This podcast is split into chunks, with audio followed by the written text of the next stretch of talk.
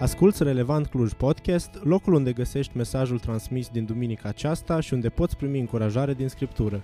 Audiție plăcută!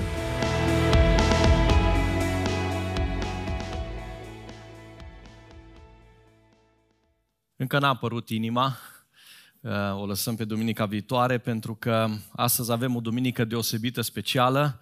Uh, cine are ziua de naștere în luna iunie? Cine și o serbează în luna iunie? Wow!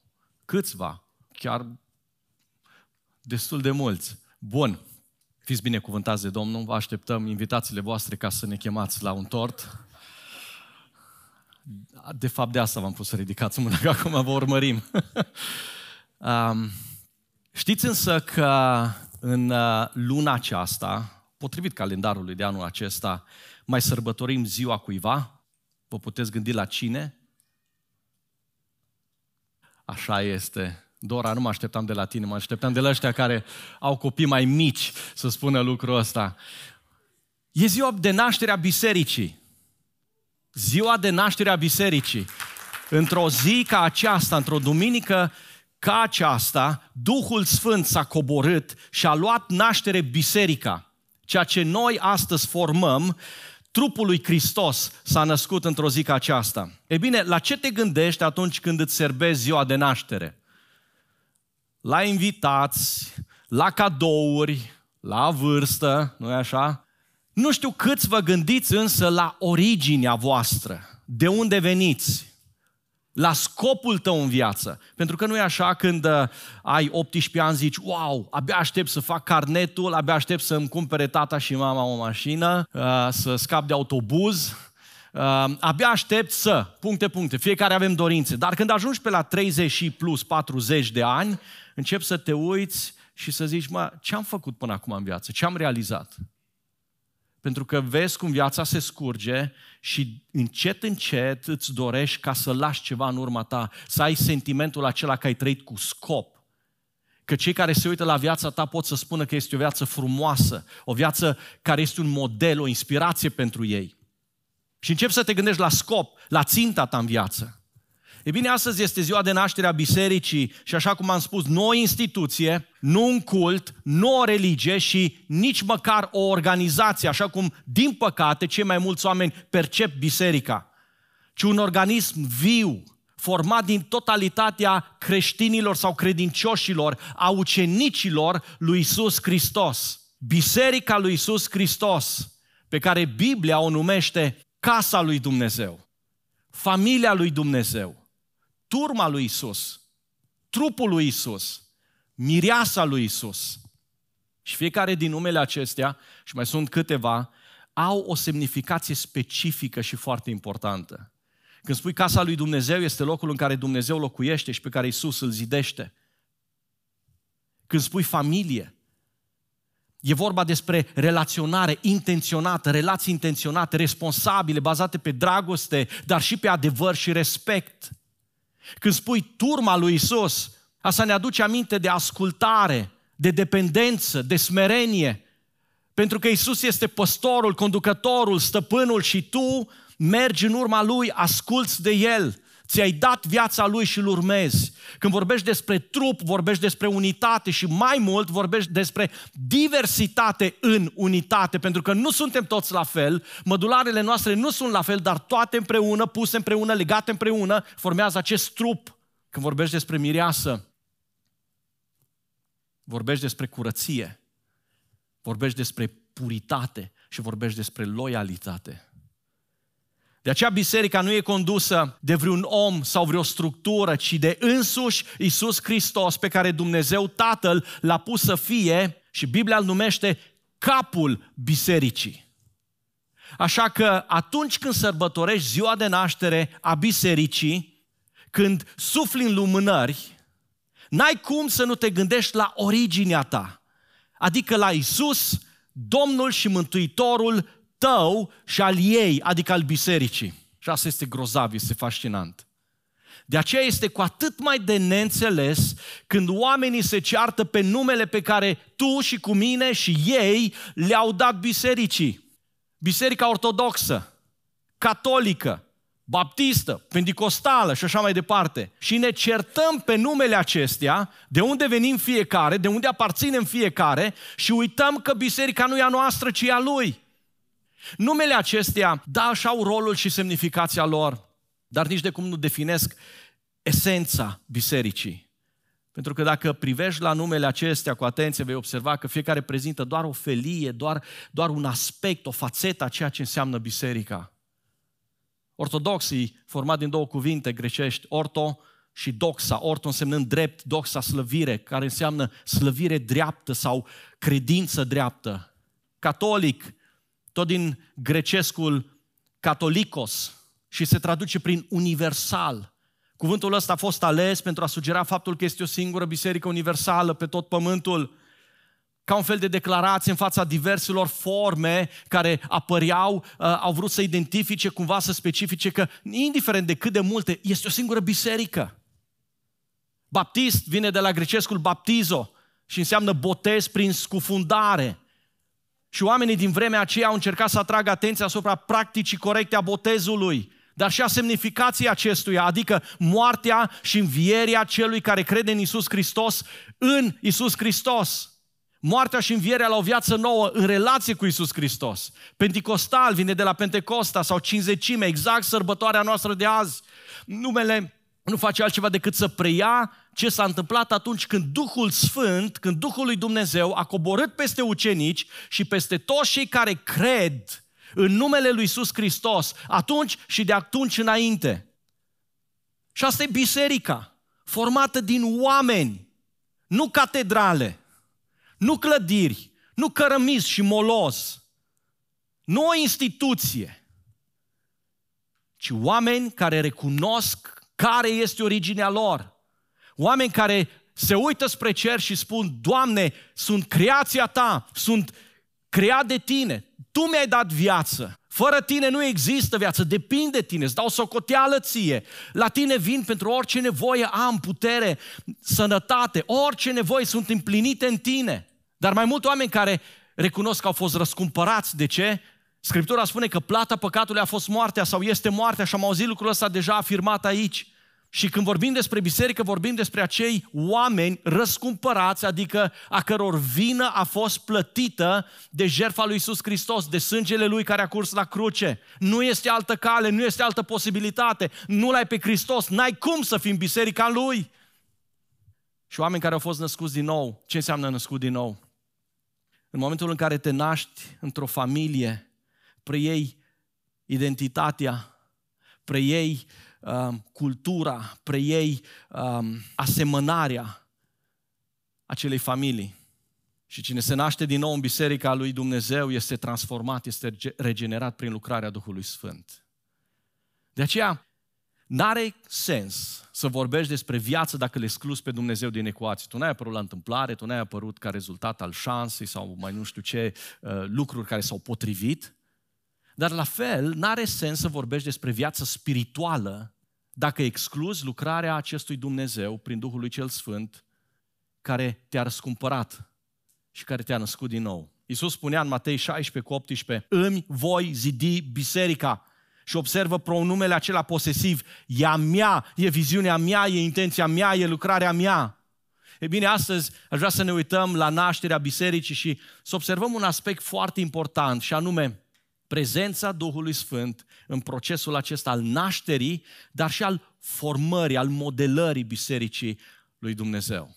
Și mesajul din dimineața aceasta nu va fi nici pe departe un studiu uh, complet sau complex sau exhaustiv despre persoana și lucrarea Duhului Sfânt, dar aș vrea să ne aducem aminte și să punctăm câteva adevăruri foarte importante și practice și să dăm răspuns la întrebarea aceasta. De ce nu poate exista biserica fără Duhul Sfânt? Și dacă ai fost atent și ai înțeles, biserica e despre tine și despre mine, noi formăm biserica lui Hristos, Așa că poți să personalizezi întrebarea asta și să spui de ce nu există ucenica lui Isus fără Duhul Sfânt. Și deschide cu mine în Cartea Faptele Apostolilor, capitolul 1, și în versetul 4 îl găsim pe Isus împreună cu ucenicii săi, scurt înainte ca el să se înalțe la cer, spunându-le următorul lucru, versetul 4. În timp ce se afla la oaltă cu ei sau împreună cu ei, le-a poruncit astfel. Și observă faptul că Isus le poruncește. Nu e o sugestie, nu este un sfat, nu este o opțiune, este o poruncă. Și știi la fel de bine ca și mine că o poruncă trasează linii foarte clare de separare. Faci așa, ești binecuvântat, alegi să nu faci așa, ești condamnat, câștigi sau pierzi totul. Când citești cuvântul lui Dumnezeu și dai despre o poruncă, poruncile lui Dumnezeu sunt absolute, sunt non-negociabile, așa cum unii vor să trateze, să negocieze cu Dumnezeu și n-ai cum să nu ții cont de ele pentru că ele delimitează zona aia de alb și negru, de viață și moarte, de binecuvântare sau blestem. Păzirea poruncilor lui Dumnezeu îți garantează și ție și mie binecuvântarea lui Dumnezeu. E bine, ce le-a poruncit Isus? Citim mai departe. Să nu vă depărtați de Ierusalim, ci să așteptați promisiunea Tatălui despre care ați auzit de la mine, adică v-am spus deja despre ea. Căci Ioan a botezat cu apă, dar voi, nu după multă vreme, veți fi botezați cu Duhul Sfânt. Și nu poți să-mi spui întrebarea de ce era atât de important ca ei să aștepte în Ierusalim împlinirea acestei promisiuni. De ce era așa de important să primească Duhul Sfânt? Haideți să dăm răspuns la întrebarea aceasta. Ce face Duhul Sfânt când vine în viața unei persoane? De ce este așa de important să aștept, să am? De ce nu există viață de ucenic? De ce nu există biserică fără Duhul Sfânt? Și răspunsul la întrebarea asta te va ajuta să înțelegi de ce ai nevoie de Duhul Sfânt sau mai bine spus de ce nu poți trăi fără Duhul Sfânt. Și iată un prim răspuns. Duhul Sfânt este cel care te învață și îți oferă răspuns la întrebări. Nu e așa că viața se ridică întrebări dintre cele mai complexe, dintre cele mai complicate, dintre cele mai grele, șocante chiar uneori, toți le avem, toți știm lucrul ăsta, experiențe pe care nu le înțelegem, te uiți la ele și spui, Doamne, nu pricep, situații pe care nu le putem explica, crize care apar de unde și când nu te aștepți. Și dacă te uiți în text, în versetul 6, vei vedea că și ucenicii au avut întrebări. Și când Isus le spune lucrul acesta, primul lor gând, primul lor cuvânt este sub formă de întrebare. Prin urmare, versetul 6 ne spune, atunci când s-au strâns la oaltă, ei l-au întrebat, Doamne, în vremea aceasta vei restaura împărăția lui Israel? Era o frământare de-a lor, o întrebare de-a lor. Și Isus le răspunde, întâi ce să nu facă și apoi ce trebuie să facă. Și prin răspunsul lui, Isus nu face altceva decât să-i conducă spre Duhul Său spre Duhul lui Dumnezeu, spunând, hei, veți avea nevoie de El. Hai să citim versetele 7 și 8. El a răspuns, ce nu trebuie să faceți. Nu-i treaba voastră să cunoașteți vremurile sau momentele sau soroacele, în traducerea Cornilescu, pe care Tatăl le-a păstrat sub propria sa autoritate. Voi însă veți primi o putere când va veni Duhul Sfânt peste voi și veți fi martori în Ierusalim, în toată Iudeea, în Samaria și până la marginile pământului. Nu știu cum ai fi fost tu, dar cu siguranță să n-a fost răspunsul pe care ei l-au așteptat. Și probabil că erau pregătiți să pună din nou întrebări, alte întrebări. Dar versetul 9 ne spune că după ce a spus aceste lucruri, Isus s-a înălțat și în timp ce ei se uitau spre cer, un nor l-a acoperit, l-a luat dinaintea ochilor lor. Te poți spune în situația ocenicilor, când pui o întrebare și aștepți un răspuns, vine un răspuns care nu-l pricepi și se nasc alte întrebări și dintr-o dată Iisus începe să se ridice de la pământ și să meargă tot mai sus, tot mai sus, până când se face tot mai mic și dispare. Și ucenicii, Doamne, ce faci? Ce se întâmplă? Unde te duci? Mai avem încă așa de multe întrebări. Și au stat așa până când doi îngeri le-au adus următorul mesaj, uite-te la versetul 10 și 11. Cum priveau ei spre cer în timp ce el pleca, iată că li s-au înfățișat doi bărbați îmbrăcați în haine albe care le-au zis, bărbați galileeni, de ce stați și vă uitați spre cer? Acest Iisus care a fost luat în cer de la voi, va veni în același fel în care l-ați văzut mergând spre cer. Am nu știu cum ești tu, dar mie, în locul ucenicilor, mi-a fi trezit și mai multe întrebări. Bun, și ce fac eu până atunci? Și cât va trebui să aștept? Și când vei veni? Și cum vei veni? Vom fi toți aici? Trebuie să stăm pe muntele ăsta? Suntem în altă parte? O grămadă de întrebări care se ridică în mintea ta. Iisus a știut lucrul ăsta. Așa că nu la întâmplare, în ultima seară petrecută cu ucenicii săi, le spune câteva cuvinte foarte importante, Ioan 16, 12 și 13. Mai am să vă spun multe lucruri, dar acum nu le puteți purta. Însă când va veni El, cine El? Duhul Sfânt, Duhul adevărului, vă va călăuzi în tot adevărul. Pentru că Duhul lui Dumnezeu nu va vorbi de la sine, ci va vorbi tot ce va auzi și vă va înștiința despre lucrurile care urmează să vină. Și observă, te rog, un amănunt foarte important aici. Isus a petrecut trei ani și jumătate împreună cu ucenicii săi. Nu știm dacă zilnic, dar în mod sigur a petrecut des timp cu ei. Unul la unul sau el și grupul.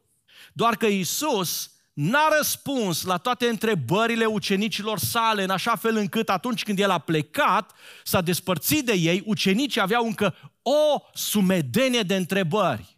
Isus a vorbit doar acele lucruri sau despre acele lucruri pe care ei trebuiau să le înțeleagă atunci. Cunoști versetul din Scriptură care spune ajunge zilei necazul ei?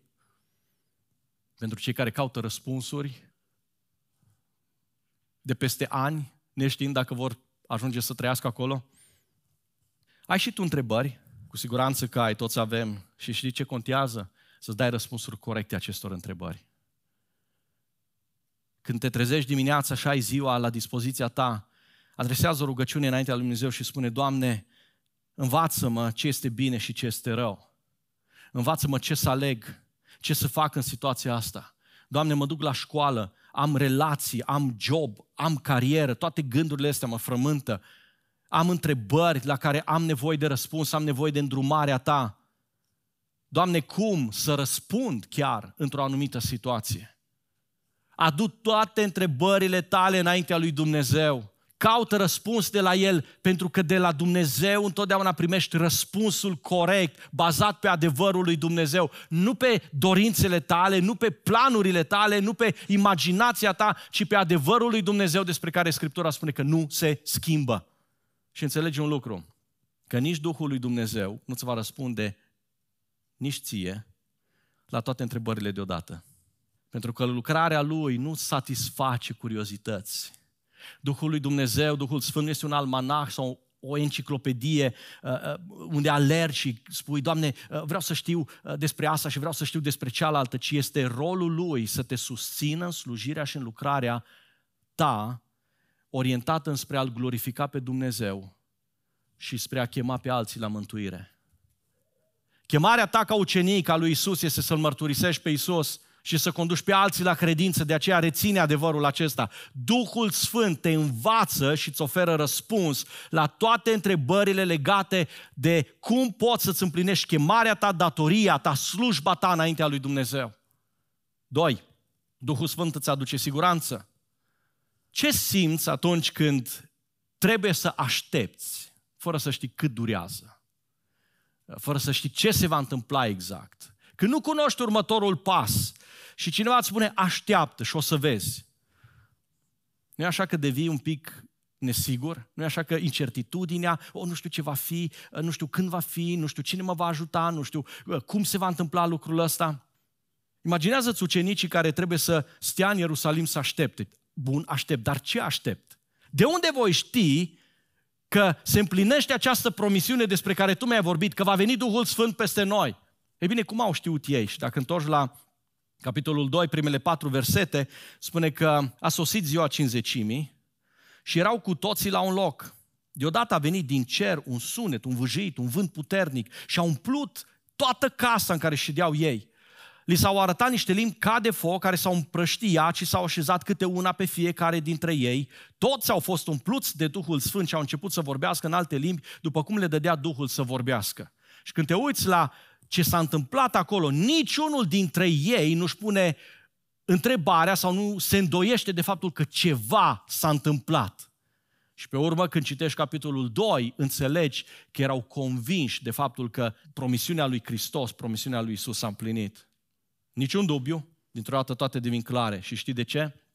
Pentru că Dumnezeu nu ne vorbește doar din afară.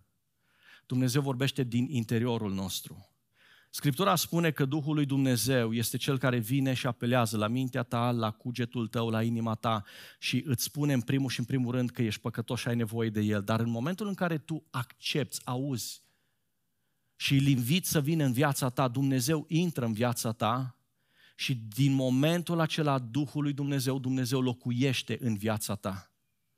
În contextul mântuirii, Oamenii se întreabă mereu, ce trebuie să fac să fiu mântuit? Am făcut oare destul? Am făcut ce trebuie? Oare îmi lipsește ceva? Îți aduce aminte de Nicodim, un învățat al evreilor, un om religios, un om temător de Dumnezeu, care vine la Isus și pune exact întrebarea asta, Doamne, am o problemă, ce trebuie să mai fac? Dacă mai este un lucru, dacă mai trebuie să rezolv o problemă, dacă trebuie să mai împlinesc vreo poruncă, te rog, spune pentru că vreau să fiu sigur de mântuirea mea.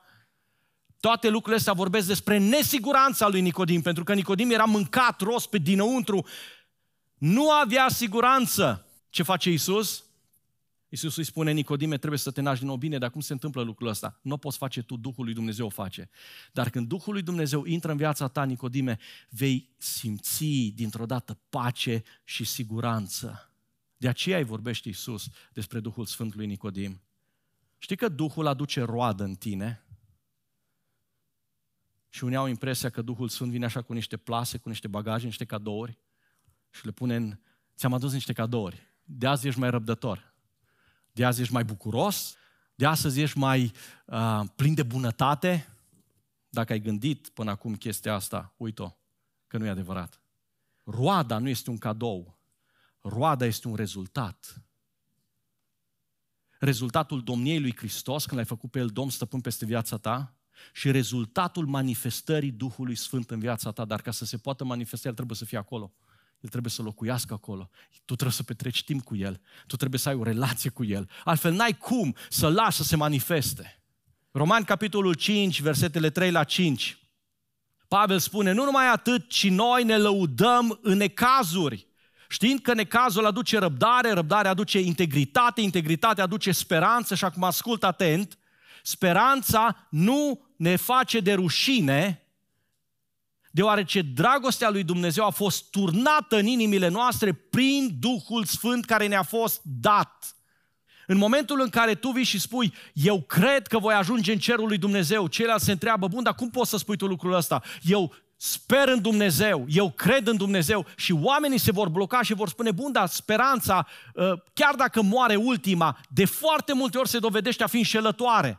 Și exact asta spune Pavel aici, a noastră nu. Adică a creștinilor nu, a credincioșilor nu. Pentru că dragostea lui Dumnezeu, promisiunea lui Dumnezeu a venit în inima ta prin Duhul Sfânt. Și citește cu mine Efeseni 1, 13 la 14. Citesc din traducerea actualizată din BVA. Atunci când voi ați auzit cuvântul adevărului, adică Evanghelia sau vestea bună a mântuirii voastre, l-ați crezut din acel moment sau în acel moment ați fost sigilați de Duhul Sfânt care a fost promis. Practic Dumnezeu vine și spune, eu când îți dau Duhul Sfânt, eu pun pe cetea asta Duhului peste viața ta. El reprezintă garanția că vom primi moștenirea de care vor beneficia cei care sunt răscumpărați de Dumnezeu. Acest lucru se va întâmpla pentru ca gloria Lui să fie lăudată. Asta e Duhul Sfânt. Nu e ceva care vine, uh, uh, dispare, pleacă, este garanția pe care Dumnezeu ți-o dă în momentul în care tu vii și spui, Doamne, te primesc în viața mea. 3. Duhul Sfânt îți indică direcția și te îndrumă. Dacă e să alegi un cuvânt care i-ar descrie pe ucenici în momentele acelea, mai ales după moartea și învierea Domnului Isus, eu aș spune că este dezorientare. Unii au părăsit grupul, alții Uh, s-au dus la pescuit, pentru că mulți dintre ei erau pescari, însă niciunul dintre ei nu știa ce să creadă. Erau încă frământați, unii dintre ei se îndoiau, nu, nu puteau să prelucreze toate lucrurile acestea care s-au întâmplat în jurul lor și chiar cu ei. Era în faza aia în care credeau și nu credeau. Și credința, știți foarte bine, că este conectată de siguranță, dar și de direcție. Observă când Isus le vorbește cât de clar devin toate lucrurile acestea. Și mă întorc la versetul 4 din capitolul 1. În timp ce se afla la oaltă cu el, i-a poruncit astfel, nu vă depărtați, așteptați. Lucruri foarte clare.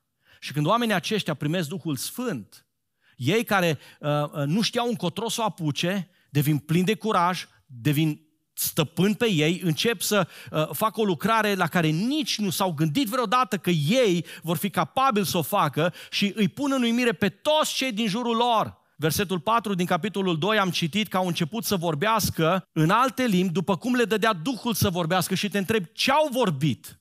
Versetul 11 ne spune ce au vorbit și anume că toți care erau acolo îi auzeau vorbind în limbile lor despre lucrările mărețe ale lui Dumnezeu. Mesajul lor nu era unul neclar, nu era unul ambigu, nu era unul de habar n-am ce spun oamenii ăștia, ci vorbeau despre lucrurile lui Dumnezeu în limbi pe care cei prezenți acolo le pricepeau și pricepeau mesajul. Versetul 14 din capitolul 2. Petru se ridică în picioare împreună cu cei 11, își ridică glasul și începe să vorbească și începe să predice. Și îl predică pe Isus. Și îl predică atât de clar pe Isus și îl predică atât de ferm pe Isus, încât oamenii aceștia în versetul 37 și 38 pun o întrebare. După ce s-a terminat predica, lui Petru, când cei care erau acolo au auzit aceste cuvinte sau lucruri, au rămas trăpuși în inimă și l-au întrebat pe Petru și pe ceilalți apostoli, fraților, ce să facem? Pentru că, Petre, ce ne-ai spus tu ne-a străpuns mintea și inima. Adică nu au fost niște cuvinte din astea încât noi uh, nu, nu știm unde să o apucăm. Noi înțelegem că trebuie să facem ceva. Tu ne dai claritate, tu ne dai direcție, îndrumă-ne. Și Petru, prin Duhul Sfânt, le spune, pocăiți-vă, fiecare dintre voi să fie botezat în numele Lui Iisus Hristos, preiertarea păcatelor voastre și apoi veți primi darul Duhului Sfânt. Observ cât de clar este mesajul Evangheliei. Observ cum îți dă direcție în viață.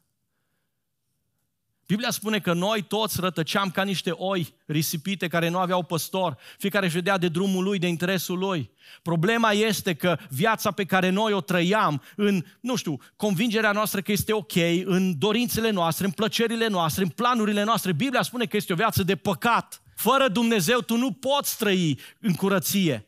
De aceea mesajul lui Dumnezeu este simplu, este direct și este foarte stringent.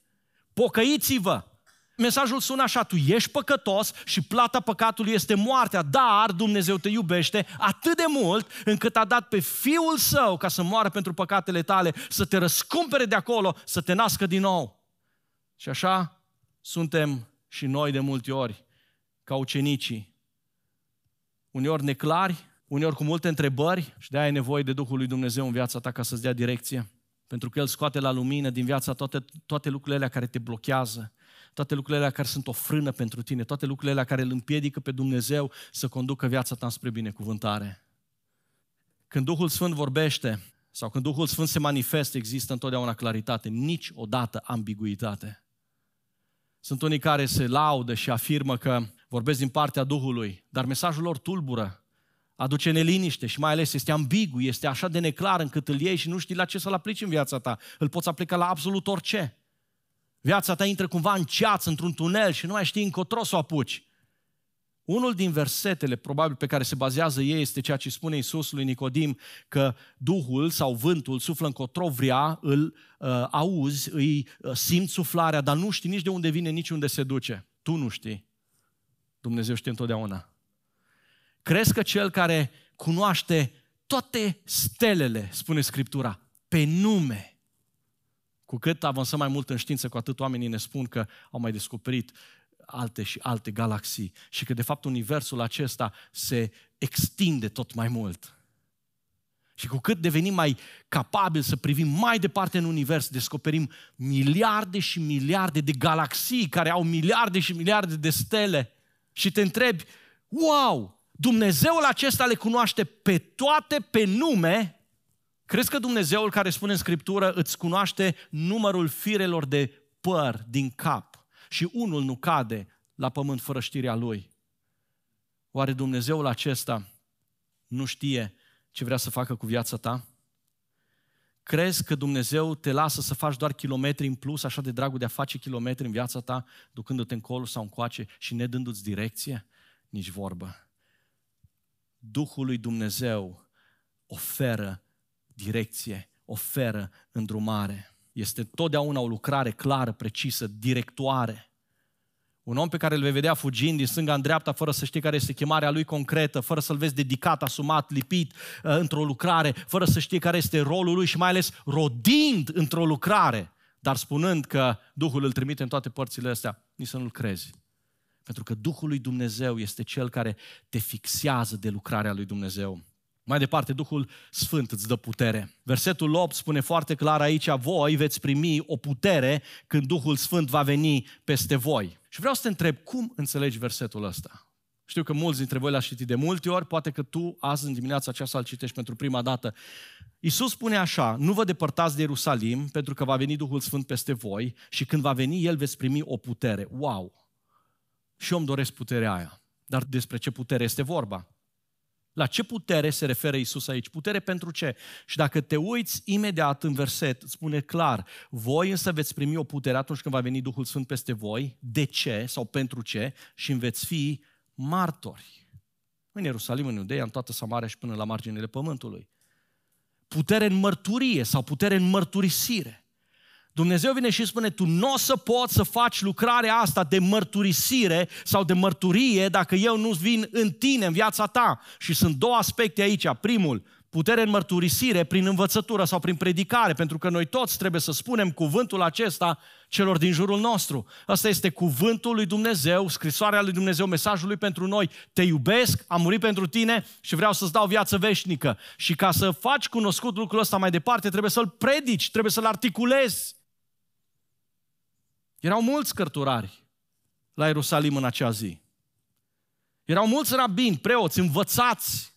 De ce? Pentru că erau sărbătoare și sărbătoarele, sărbătoarele îi atrăgeau pe toți ca un magnet. Totuși, toți ochii și urechile erau îndreptați și atente, deschise la ucenici. Și te întreb, de unde puterea aceasta, de unde curajul și îndrăzneala lor, dintr-o dată? Pentru că predicarea lor nu era doar un șiruire de cuvinte, era mult mai mult decât atât. În capitolul 4, versetul 13 din fapte, după ce începe tăvălugul acesta și valul acesta de, de interes din partea poporului și ucenicii predică, apostolii predică, preoții cei mai de seamă îi cheamă deoparte și spune, stați un pic, ce predicați voi, despre ce vorbiți voi? Și când îi, uh, le cer socoteală, fapte 4 cu 13 spune, când au văzut ei îndrăzneala lui Petru și a lui Ioan și când au înțeles că nu erau oameni instruiți, adică nu erau analfabeți, dar erau oameni care n-au făcut școală de predicare rabinică, n-au trecut, n-aparțineau la nicio grupare din aceasta care se ocupa efectiv zi de zi cu uh, învățarea legii și cu predarea legii mai departe. Dar au înțeles un lucru, au rămas uimiți și au înțeles că au fost, că fuseseră cu Isus. Există o putere în cuvântul lui Dumnezeu. Există o putere a Duhului lui Dumnezeu, care convinge, care naște din nou. Noi avem oratorie.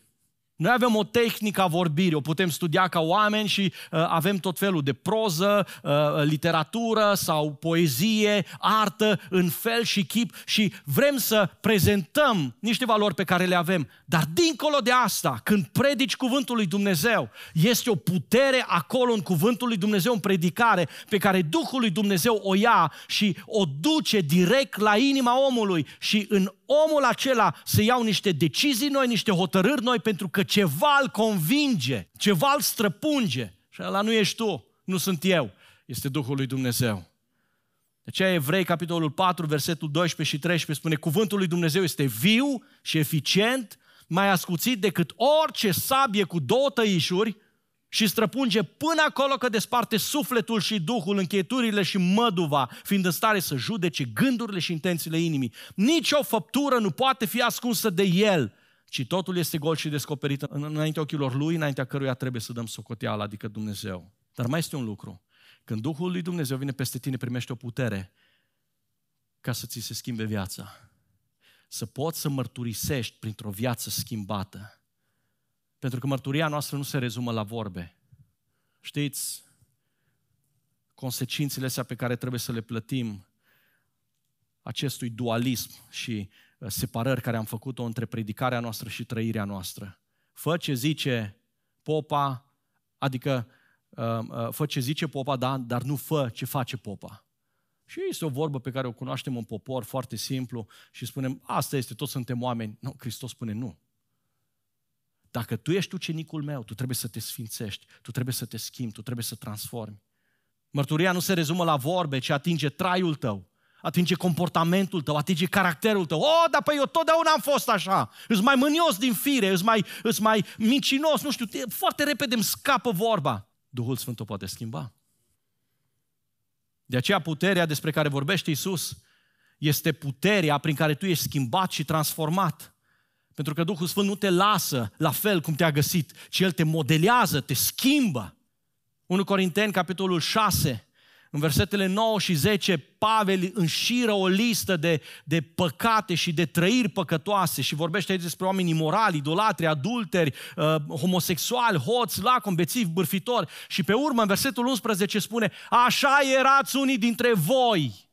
Și poate te regăsești undeva în listele acestea de păcate din Scriptură, pentru că toți ne regăsim undeva. Oameni păcătoși. Dar Pavel continuă și spune, dar ați fost curățiți ați fost sfințiți, ați fost îndreptățiți în numele lui Isus Hristos și prin Duhul Dumnezeului nostru. Pentru că asta face Duhul, schimbă, transformă. Când citești că Duhul aduce putere, aduți aminte că puterea aceasta trebuie să se vadă mai întâi în tine, ca apoi să curgă spre alții. Gândește-te la limbajul tău, trebuie schimbat. Gândește-te la puterea de a te împotrivi spitei, de a spune nu păcatului. Gândește-te la autocontrol, la înfrânare, gândește-te la lepădarea de sine pe care nu le-ai putut atinge înainte, pentru că ai fost sub condamnarea stăpânului tău, diavolul, păcatul care stăpânește orice viață neregenerată de, de uh, Duhul lui Dumnezeu. Gândește-te că nu puteai să renunți la pofte, la plăceri, ostea sale mele, dragi sufletului meu și de dimineața până seara alergai să faci lucrurile astea pentru că erau lipite de sufletul tău. Dar asta face Duhul lui Dumnezeu. Schimbă. Și încă un lucru, Duhul Sfânt te îmbracă cu autoritate. Pentru că atunci când vine Duhul lui Dumnezeu în viața ta, treci de sub stăpânirea diavolului sub stăpânirea lui Dumnezeu. Tu nu mai operezi în puterea ta, tu operezi în puterea și în autoritatea lui Dumnezeu. Duhul lui Dumnezeu îți oferă această legitimitate. Tu ești acum al lui Dumnezeu. Tu ești acum copilul lui. Și asta e puterea de a trăi o viață sfântă, dintr-o dată se transferă încât îți aduce acea autoritate în care tu operezi. Și Iisus își trimite ucenicii și spune, prin mâna voastră se vor face lucruri mari și minuni și semne. De ce? Pentru că aici nu mai sunteți voi, este autoritatea pe care Hristos v-a dat-o. Eu sunt cu voi în fiecare zi. Acum, cum se întâmplă toate astea? Și nu vreau să spun mai multe aici decât atât. Versetul 5 spune așa, Ioan a botezat cu apă sau în apă, dar nu după multe zile voi veți fi botezați cu Duhul Sfânt. Și dacă te gândești la ce înseamnă botezul, scufundare, asta înseamnă că tu te scufunzi în Duhul Sfânt. Noi am avut, sau poate mulți avem impresia asta că Duhul Sfânt este ceva ce luăm, uh, nu știu, o, o forță, o putere, um, uh, o capacitate și uh, o folosim sau îl folosim atunci când noi nu mai putem, când resursele noastre, puterile noastre sunt limitate. Băgăm Duhul Sfânt în priză. Hai, ajută-mă. Ești un motor în plus, motor electric în limbajul celor de azi. Nu. Duhul Sfânt nu este un pasager pe care îl iau în mașina mea ci eu urc în mașina lui.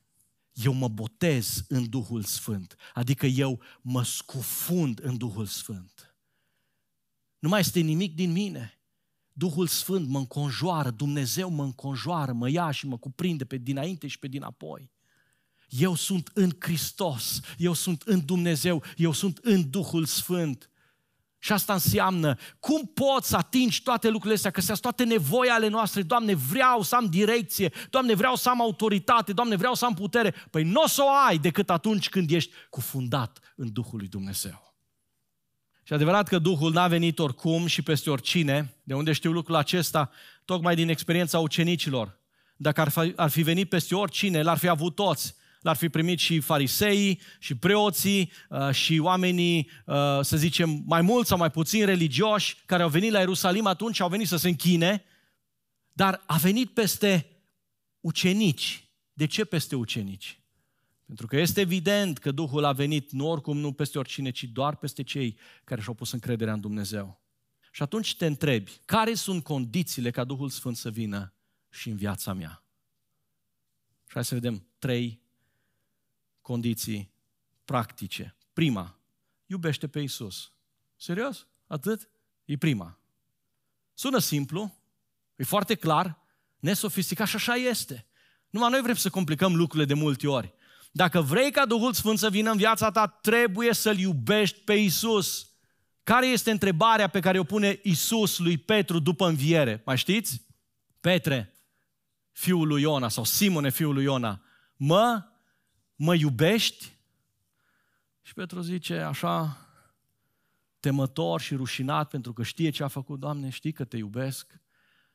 Și Iisus vrea să audă mai tare și spune, Petre, mă iubești? Și Petru ridică un pic vocea și spune, da, Doamne, te iubesc.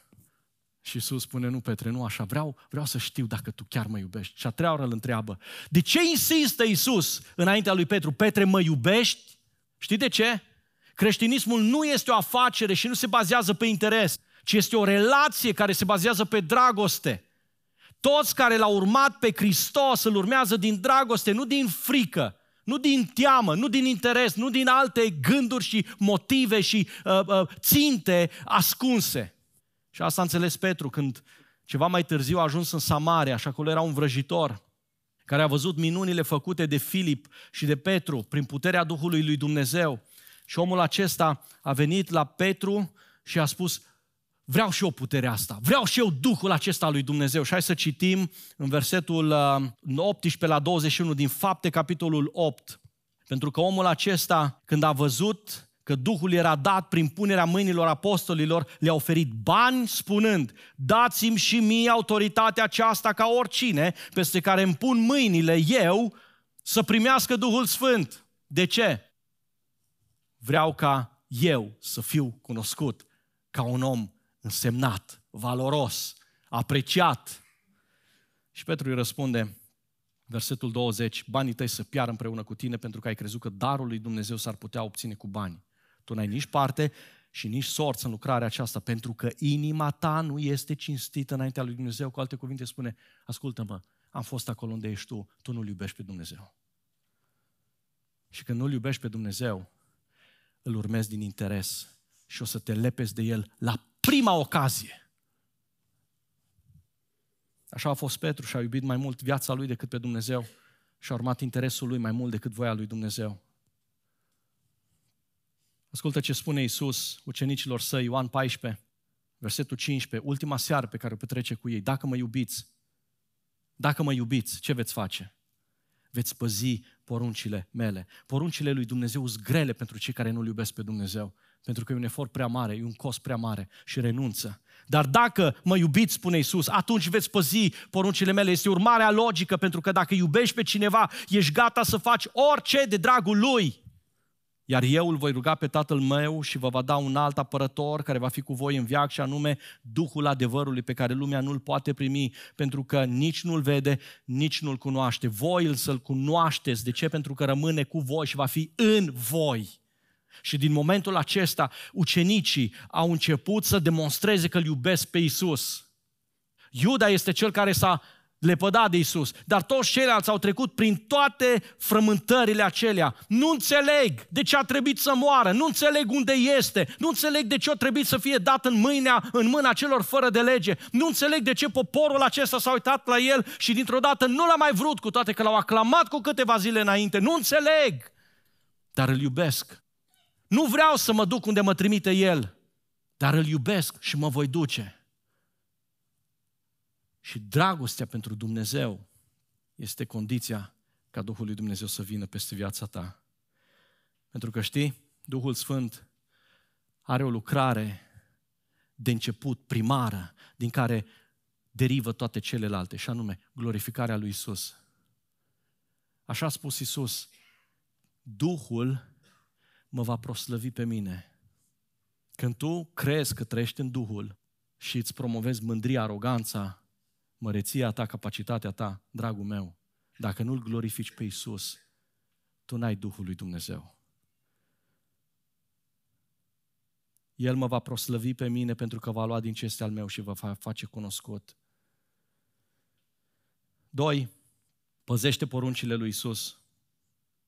Dacă mă iubiți, veți păzi poruncile mele. Ce fac ucenicii? Ascultă porunca lui Isus. Nu vă depărtați de Ierusalim. Și nu s-au depărtat de Ierusalim. Cât timp? Nu știu. Până când Isus împlinește promisiunea. Au stat 10 zile. Dacă stăteau o lună, dacă stăteau o jumătate de an. Știi ce înseamnă să nu te miști într-o direcție până când Dumnezeu nu-ți confirmă că trebuie să te duci într-acolo? Observă însă un detaliu important. Ei nu selectează poruncile. Pentru că noi facem lucrul ăsta și spunem, oh, și eu îl iubesc pe Dumnezeu și păzesc poruncile Lui. Care e porunca Lui? Să mergi la biserică, să citești Biblia. Le fac.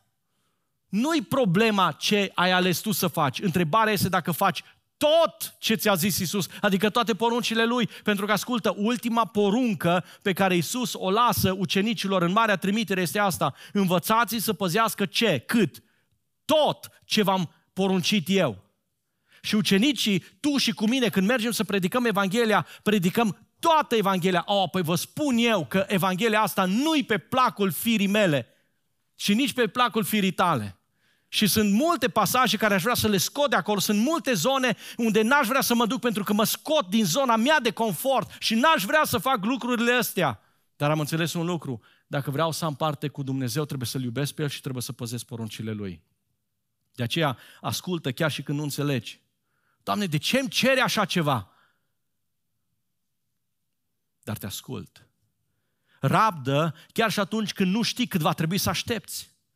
Roagă-te până primești un răspuns.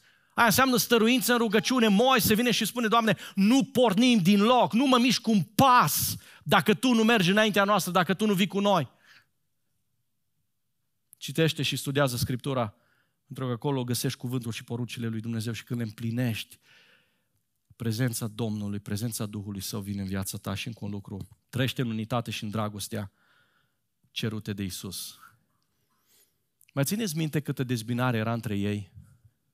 Care e cel mai mare, care e cel mai important, mai bun, mai rău dintre ei? Bă, tu nu poți fi șeful nostru, deci ești prea rău.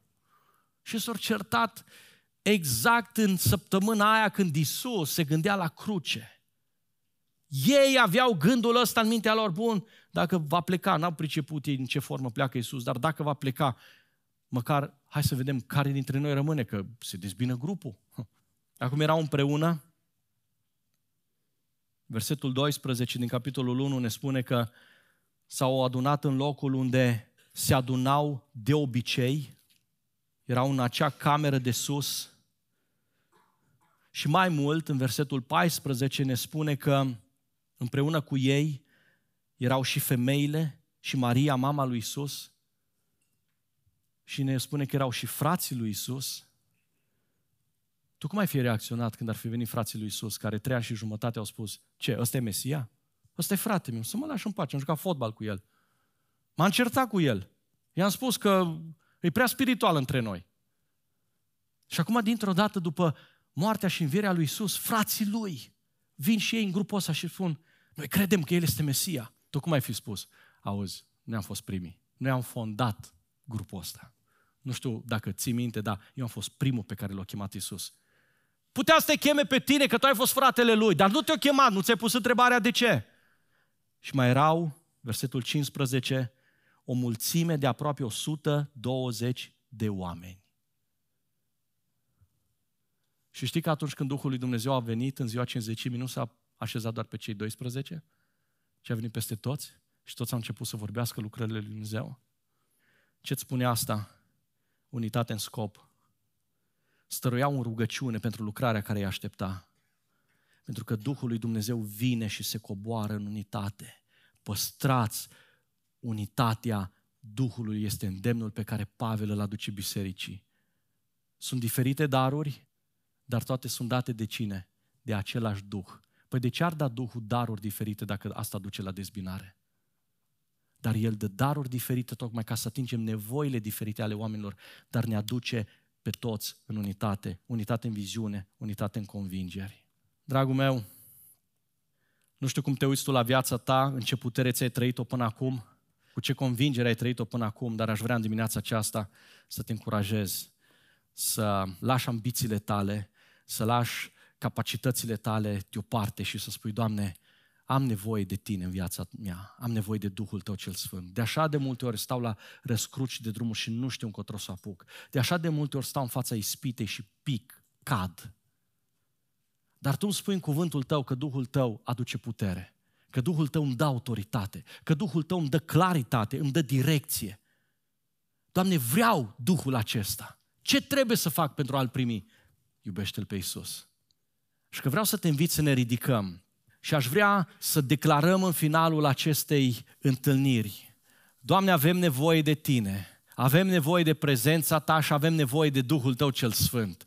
Suflă peste noi acest Duh de viață care ne ridică din neposare, care ne ridică din slăbiciune, care ne ridică din uh, apatia aceea de a face ceva, care ne scoate din moleșală și de multe ori din zona noastră de confort și aduc peste noi acea pasiune pentru tine. Aduc peste noi acea dorință să trăim cu excelență pentru tine, să dăm totul pentru tine, să facem totul de dragul tău, să te iubim pe tine. spune Domnului și în rugăciune, dar și în cântare, pentru că e o cântare dinamică care aș vrea mai degrabă să fie o declarație a ta. Doamne, vreau această prezență a ta în viața mea. Vreau să pot declara și să spun, tu ești Dumnezeul meu, Tu ești șansa mea, Tu ești viitorul meu, Tu ești binecuvântarea mea. De aceea spune, Doamne, lasă Duhul ăsta să sufle peste noi înviorare și pasiune și bucurie.